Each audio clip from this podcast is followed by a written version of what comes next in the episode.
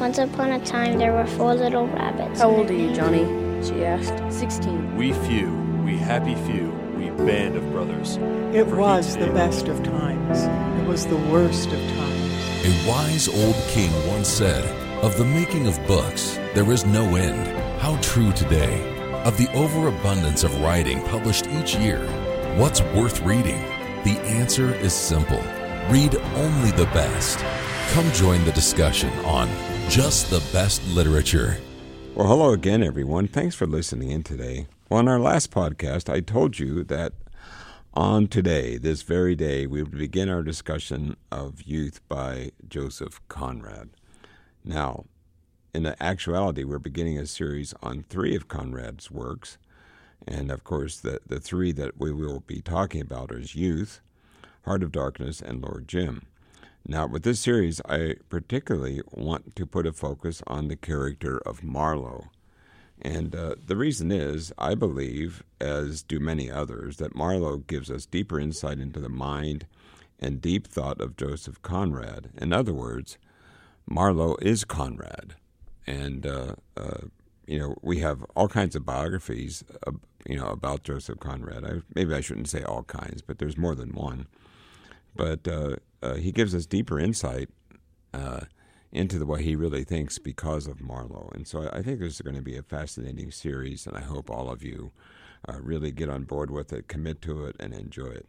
Now, for today's program, what I want to do is I want to begin this series with some background information on Joseph Conrad. Now, I think a major key to fully understand a writer's work is to know, as a minimum, a clear sketch of his life.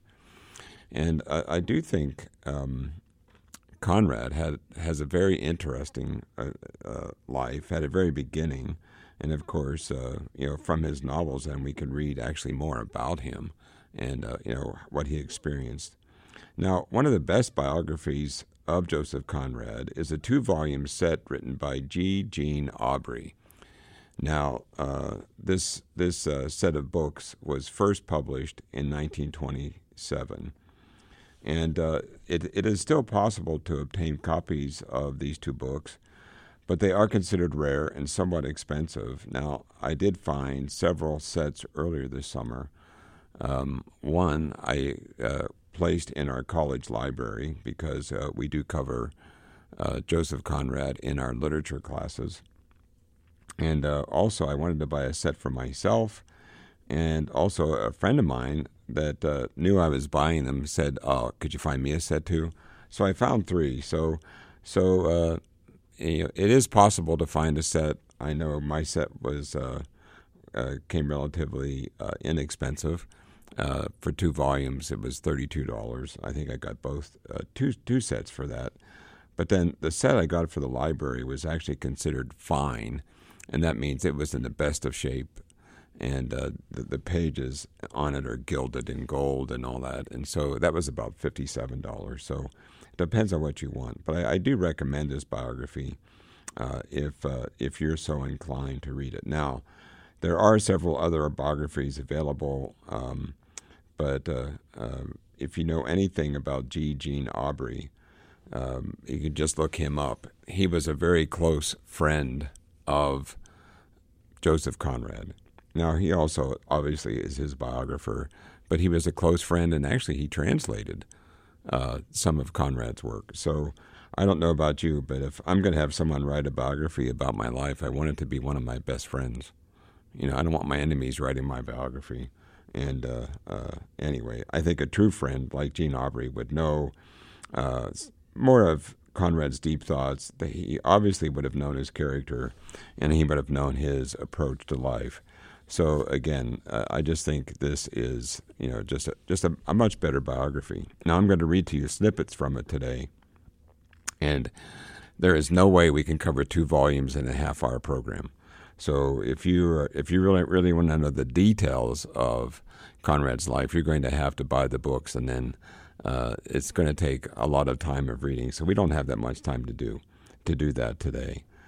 But I still think the life of Joseph Conrad is just truly fascinating. And uh, what I tell the students here is that it was just at 16 years of age that he made a life changing decision that would greatly affect the rest of his life and actually mostly all of his writing. And so, so one of the things we really try very hard to do uh, here at the college is to, you know, get our st- students prepared to really take on life and to take it on with gusto and to be a success at it. And uh, you know, there's so many things we do in our teenage years that if we're not careful, we can do a lot of wrong things and really mess up our lives. But you know, we do have we do have the opportunity if we're uh, you know living a moral life, if we're you know striving to understand what God wants of human beings, uh, you can have a much better life. And so I think Conrad uh, did have enough of uh, the good the good education that helped him. Certainly, at 16, was able to make um, you know a, a, decision that he was actually became very successful out of. So uh, let's let's just begin this. Um, uh, Joseph Conrad was born, and again, he he is not. Uh, he's he was not born English. I think that's what's what's so fascinating about his life, and uh, he was born uh, as Joseph Theodore Conrad Korzeniowski, and so so he's he's Polish. He's a Polish background, and he was born uh, in the Ukraine. Uh, but he was born on December 3rd, 1857, and it was in Berdichev, Ukraine. And he died August 2nd, 1924, in Canterbury, Kent, England. And so, so even if you just have those two facts, and you, you think about the time in between. Now, he, he died at 67 years old. He was born Polish, and yet, yet he died at 67 as a British citizen. How did he get there? How did he get from Poland to becoming a British citizen? And so, so I think that that in itself, uh, you know, should be really interesting to all of us. So, you know, the one big question that when I first uh, began to investigate into this I wondered in my mind, how did a young Polish boy end up being one of the greatest English writers? And uh, he is. His writings are still considered great.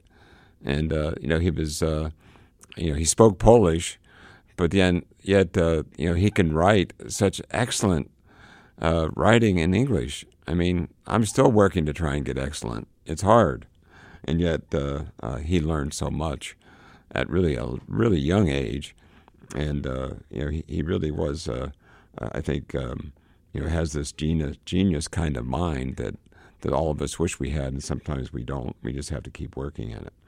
So so let's let's start out as uh, uh with this maybe point one, and again these programs they go so fast that uh, you know I'm not sure I can get everything I want to get in for this program in this program, but hopefully we can.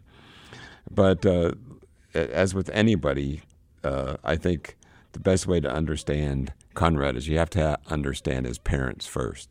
So, so that'll be our first discu- discussion point. What about Conrad's parents? Now, I'm going to read to you from Aubry, but but let me just uh, maybe summarize it for you a little bit. Now, his father's name was Apollo, and uh, of course, his last name was Korzeniowski, and so obviously you know that's Polish right away. Now, his father was a, a gifted literary student. Uh, he was actually considered a gifted poet, and uh, he wrote a lot of poetry uh, in Poland. And uh, the, the, thing that I think that, that most people don't know about Poland is that Poland, at the, the time that, let's say, Apollo was, was born, I mean, you're looking at the, um, you know, 1800s, Poland was considered, you know, a, a very cultural country and of course they uh, you know had excellent music. They had excellent uh, literature, and uh, Apollo really wanted to be a poet. And I think Apollo learned, just like I had to learn a long time ago, that poet uh, you know uh, poets don't make much money. you know, poets usually have to be funded by someone else. And so uh, I remember I. Know, when I was in, in college, that um, I actually got chided quite a bit from some of my instructors because they said to me, Leap, they said, you know, you could be published before you leave the college, but you just won't work hard enough. And of course, my my retort to that was, no, I don't want to become like you. And uh, you know, they were they were doing their drugs. I guess that was their muse. They'd get they get high and they write their poetry, and uh, some of it I couldn't even understand at the time. And so uh, uh, anyway. I, I learned early on that you know poets just aren't going to be good uh, good providers for families and wives and things like that. But anyway, the one thing about Apollo, he was full of charm, and uh, he was very influential influential with people even older than himself. Uh, he was a very passionate man, but uh, he could change on a dime. I guess he was very changeable. Now, uh, in in his uh, studies, he did become an excellent translator of literature. Now he knew Polish, he knew French, he knew English, and and he did some early translating of Shakespeare's plays, and uh, of course, uh, you know that that would come, I think, to be a very difficult thing to do, and and uh, there are still critics today that say that that Apollo's translations are excellent. They're still excellent, and so so he obviously was was very very gifted. Now, Conrad's mother uh, she was uh, somewhat different. She was also a very, very educated woman, but her name was Evelina Bobrowska, and uh, essentially she came from wealth and from the noble, uh, the noble class of people in Poland. And if if you look at Poland, they, their society was structured, you know, much like other societies. There was like the aristocrats, there was the nobilities, and uh, of course then there would be the, the, the middle class and the peasants. But she was she was in that upper class, and uh, uh, her father had seen that she received you know an excellent education, and uh, um, uh, but unfortunately for for uh, Evelina, I think um, as we'll read here in Aubry in just here a minute, so she often suffered from poor health, and uh, mostly, I think uh, she was uh, subject to stress, and you know she she had everything taken care of for her, but I guess she just had some certain weaknesses, and we'll we'll talk about how she died here in, in just a few minutes. Um, the the thing is, is when Apollo met her, obviously he was very taken by her, and if you if you get these uh, volumes by uh, G. Jean Aubry, who, by the way, was French, uh, by the way. Um, if you if you get his um, his uh, biography of of Conrad, he has some really beautiful pictures of both Conrad's father and of Conrad's mother, and and uh, you know, really when you look at pictures from the eighteen you know hundreds, it's, I mean, she was considered very beautiful, but I look at the picture she's not someone I would think was very beautiful, but I guess it's just a different style and the way they they dressed. Now, the, the picture of Apollo is you can you can tell. I mean, uh, Aubry talks about his his eyes and you know the the uh, expression on his face. You could see that he'd be someone that would just be a great guy to talk to, and uh, um, eventually, I think it did kind of kind of work work against him. But I'm just going to start here. This is uh, volume one. And I, one of the other thing that I, I want to say about the biography by G. Jean Aubry is that he really he really mixes his life and his letters together, and so so it's it's really really quite fascinating. If you look at the way most biographers work, they all I think being a biographer would be one of the most challenging jobs for a writer because they have to go back and they have to look at all the older memoirs. They have to go back and try and find the letters. And uh, because he was a good friend, he had access to a lot of these things. And so, so to me, it's fascinating not only to read someone writing a biography or writing about a man, but when they quote his letters, then it actually it actually gives it, I think, more stature. It, it you know you believe it more, and so so I think that's what's really special about these volumes. Uh, and so I'm going to read just from, from the very beginning because uh, he, he starts the beginning of Conrad with the parents, which I said is, I think it's the right way to go. But, but here's what he says He says, Apollo Korzeniowski began his school education at, at Nimro and continued his studies at Winnica. Now, that's going to mean very nothing to, to any of us, but, but uh, obviously these were, these were uh, considered great uh, cities of education. It says at the high school at Jitomir in Vol, he made the acquaintance of his future brother in law, Thaddeus Bobrowski, who was considerably younger than himself. But Thaddeus becomes very, very important for Conrad's life. And uh, we'll see that by the end of this program. Uh, it says the effect of a haphazard education upon such a character is what might have been expected. And so, so the thing is, here, here he was. He was really brilliant, but when he was in high school, you know, he didn't really necessarily shine. And uh, I, I, think that happens to a lot of people. And uh, but but as he grew more mature, I think he, he took his education more seriously, and I think the same thing happened to me. Um, you know, I, I did well in high school. I wasn't, uh, let's say, a top student. Uh, when I got to college, they let me in uh, to college on, um, uh, let's say, on the condition that I got at least a 3.0 average, and I did that. And then, but then when I got into graduate school, I graduated almost with straight A's. And so uh, I think as you grow up, you do you do do a lot better. It says uh, toward 1840, he went to St. Petersburg when he took up rather lazily Oriental languages. These he abandoned for Faculty of Arts, a subject more suited to his tastes and gifts. Though he neglected his regular studies, he read indefatigably, more particularly French literature, for which he had a strong taste. It was only later that he learned English sufficiently well to read it. Without profound culture, he possessed quick intuition and a natural taste for good literature. At an early age, he showed a poetic gift which, together with the studied elegance of his dress, made him remarkable among the squires with whom he lived. And so, so you can see that he was a very influential personality. Now, uh, now uh, Aubry gets into about the, his mom or his wife, I guess you say Apollo's wife or Conrad's mom says in 1847 he met um, Elena Bobrowska at, Cor- at Korna, Kornia near Lipowick and almost immediately fell in love with her. She was very beautiful. Her education was superior to that of most women of her time. She was eager minded and seemed to expect much from life, but even then her health was not very robust, and an agitating and absorbing love affair certainly did not help to improve it. Now, he goes on to talk more about his father. Says Apollo was ardent.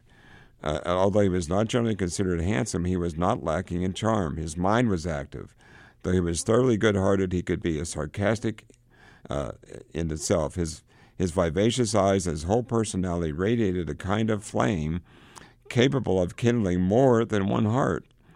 So he goes on to say that Evelina had fought, her, her, fought against her feelings for a long time in obedience to her father, who, although he liked Apollo, did not fancy him as a son in law, notwithstanding that he was the spoilt darling of society, where he dominated people of a mature age by the charm of his light conversation and his caustic wit, while at the same time conciliating them by the old fashioned Polish courtesy of manner which was natural to him. So, so here you have this, uh, oh, kind of like a recurrent theme. Oh, this is reality, where you know uh, this man falls in love with this woman, and the and, and the father does not like the man, and so so it's it's kind of romantic even in that sense. So her father forbid her to marry him, and of course, uh, uh, eventually they did get mar- married after the father died. But but this actually corrupted her health, or maybe made her health even worse. So so in some ways, you can imagine now Joseph Conrad as a boy growing up with these kind of stories. You know, realizing that he his mother came from a very wealthy family, uh, and his father basically made it on his charm. and so so uh, anyway, it gives us it gives us really uh, background into Conrad. It says when her father died, Evelina Borowska did not wish to seem disrespectful to his memory or indifferent to his views, but she remained deeply in love with Apollo. For several years, she was so tortured by scruples and contradictory impulses that her health suffered greatly. So, so here her her um, her love affair uh, with uh, with Conrad, uh, Conrad's dad, uh, even made her sick.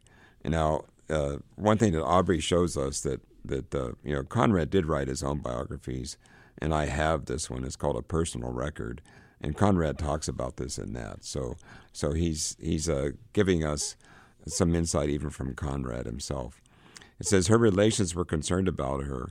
Uh, her mother could not bear the thought of losing her only remaining daughter through a con- uh, though through continued to oppose her. Besides, the young man himself pleased her, and he was a great friend of her own sons who adored their sister. So their marriage took place. So, so uh, you know, Evelina's mother knew that uh, you know if if they didn't let her marry her, she could die, you know, uh, or re- really wreck her health. And then again, he was friends with her brother Thaddeus, and so uh, uh, they allowed the marriage to take place. So so she brought some uh, you know wealth into the family, and uh, uh, I, again, I think it's a it's it's kind of a romantic story there that you know you could see a movie being made about it. All right. But the the one thing that uh, that you want to know about both of them is uh, uh, Apollo. Uh, he did get into a lot of politics, and uh, at this time, if, at this time period, you know, in the 1800s, you know, Russia was really um, uh, taking over Poland. There was a Russian tyranny there, and essentially, what happened is is Conrad's parents became Polish patriots against the Russian oppression. And so, so can you imagine the young boy growing up with this? It says, uh, I'm going to skip over to page five. It says, Apollo Korzeniowski had many friends in both the political groups. They urged him to come to Warsaw, and he yielded the more readily since he had just quarreled with the committee of publishing firm, which he was a member and secretary. He arrived at Warsaw in the spring of 1862 with the intention of starting a literary paper of the review well, it's it's in French. I'm not going to repeat all that, but it's basically it was called the Fortnightly Review. And even if you look today, a lot of literary kind of magazines are very political, and so so so essentially uh, now Apollo and Evelina were they became um, you know very political, and of course when you're when you take on the Russian government, what are you going to expect? well, you're going to expect trouble. And so Aubry continues, this is page six. A, it says, under cover of literary activities, real, nevertheless, Apollo Korzeniowski was in fact about to help in organizing the secret national committee. Its object was to encourage moral resistance to Russian oppression and ultimately to win back independence. Now, if, if you look at Polish history, these, uh, this, this land, this land of Poland was taken over uh, you know, by Russia, by Austria, by Germany, and uh, you know you can you can see how it would decimate, you know, the the feelings and the nationality of the people. Um, but uh, you know, it, it did not go well for the family. It says this movement culminated in the unfortunate insurrection which broke out in Warsaw on January 22nd, 19, 1863, in which Apollo Korzeniowski was not fated to take a part. The Russian authorities informed by their spies, already knew of the clandestine meetings in the white and scarlet salon of Apollo, of Apollo Korzeniowski's house. And listen to this little Conrad sometimes saw people with grave faces enter and disappear, among them his mother, always dressed in black as a sign of national mourning, though this was forbidden by the Russian police. So, so they were they were both involved in it, and uh, essentially, as you might guess. It did not go well for the family, and uh, they came under the uh, the watch of the Russians, and eventually uh, Paula was arrested, and uh, uh, they they were uh, put under a hasty trial, and essentially what they were done is they were um, you know sent to a, a concentration camp and uh, you know, of course, you know, in uh, in uh, Russia, that meant being sent to someplace really cold in a lot of winter, and so so uh, obviously, uh, his wife wanted to go with him, and they actually wanted to take Conrad, the, the young boy, with him as well, and so uh, they had actually. had some friends actually in the that were still, let's say, maybe in the Russian government, but they weren't necessarily Russian and uh, they were hoping to get sent to a less cold. Instead of being sent to Siberia, they were being sent to Perm, and then on the way to Perm, that all of a sudden they realized that they were now going to actually be sent to Siberia, and they went to Vologda, and it was just very miserable there, and it it really um, you have to understand that Conrad, you know, in his very young years, he was growing up there, and so so how how shocking would that be for a young boy? So obviously, it was not the best time. Her health was bad. Even Apollo's health was bad. And uh, this is what Aubry says on page 8. It says, The Korzeniowskis' privation and exile were great. They had practically no money, and they were kept alive by Casimir Bobrowski, who, unknown to the rest of the family, sent his brother in law what little money he had, one or two thousand rubles. From that moment, Apollo Korzeniowski arrived at Vol- uh, Vologda. He became the leader and the inspirer of a little band of exiles. So you can see they weren't going to give up. And, uh, and obviously, uh, you have to realize that um, that was go- that was not going to go well either. So when all this was happening, by the time this was happening, Conrad was about six years of age, and then uh, essentially what happened is, uh, even though the brother in the family tried to help his uh, uh, his mother or or their daughter and their sister, uh, she eventually died of consumption in uh, April of 1865 when Conrad was eight. And she never was able to get out. They tried very hard to to get her out of that situation, and the government even allowed it, but then they blocked it. And so then, essentially, then also when when Conrad was 11, uh, then his father died, also of, of ill health. But but one of the things that um, uh, I think we should really understand is that Conrad's father, even uh, he was teaching him at home. Um, he really give he really did give Conrad a great education. I'm going to read you a little bit from page 13, 13 here, and again, I I uh, I want to get through some of this today. And again, this is just a snippet of his life. He says, Thus deprived of his mother and in the company of a father already ill, and more often than not sunk in gloomy silence, exiled among men whom he could regard only as enemies, Conrad spent his early childhood. He had no companions, no child to play with, and the tension in the atmosphere which had surrounded him from birth now approached its height. His surroundings brought home to him ideas which seldom come close to men in childhood death, faith, and liberty. Unconsciously, he was being trained in the secret and inflexible fidelity to ideals disassociated from hope. There was only one door open to him leading from the world in which he lived, one escape for his lively imagination reading. His father was a man of fifty and physically tired, but among the ruins of his hopes he kept a love of all literature which bore the stamp of deep and human thought. And so, so here, how often have we heard about you know these men that become famous? Is that they have difficult childhoods, but it's like he was being prepared. It says um, uh, his child too took refuge in reading omnivorously and haphazardly, often books far too serious for his age. He read for many hours on end with his elbows on his knees and his forehead in his hands, day after day in their small, silent house on the outskirts of Turchakov. He reveled in books which described countries where it was possible to breathe and act freely, to fight openly if necessary, and to speak thoughts above a whisper. And so, so uh, imagine that's this, this young boy of eight is being trained this way. Well, to make a long story short, is essentially when his father died, um, uh, he came under the tutelage of his uncle Thaddeus, and uh, essentially, um, you know, Conrad had already grown up with all these ideas of his father, and uh, you know, his father's ideas and Thaddeus's ideas didn't match. So, you know, at, at uh, his father, it, I should say his uncle, wanted to put him in professional education, and he hated it.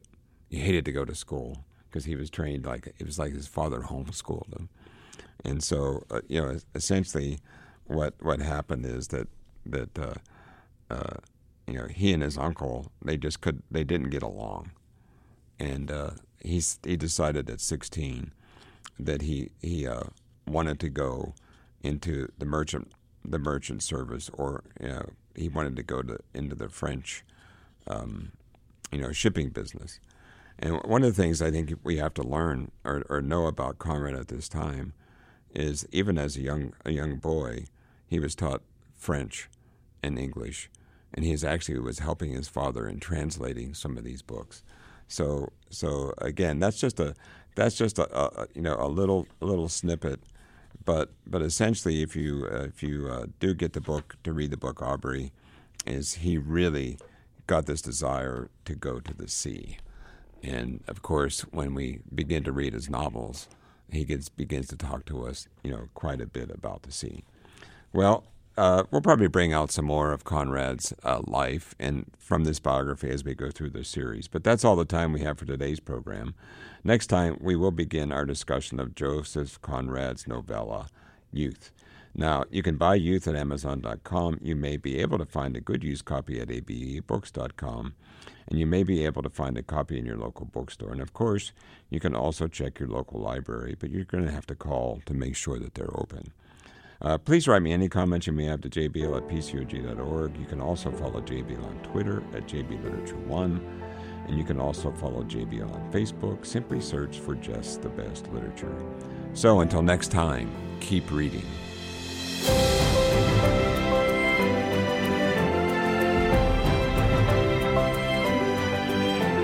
You've been listening to Just the Best Literature on Trumpet Radio, 101.3 KPCG, streaming online at kpcg.fm and thetrumpet.com.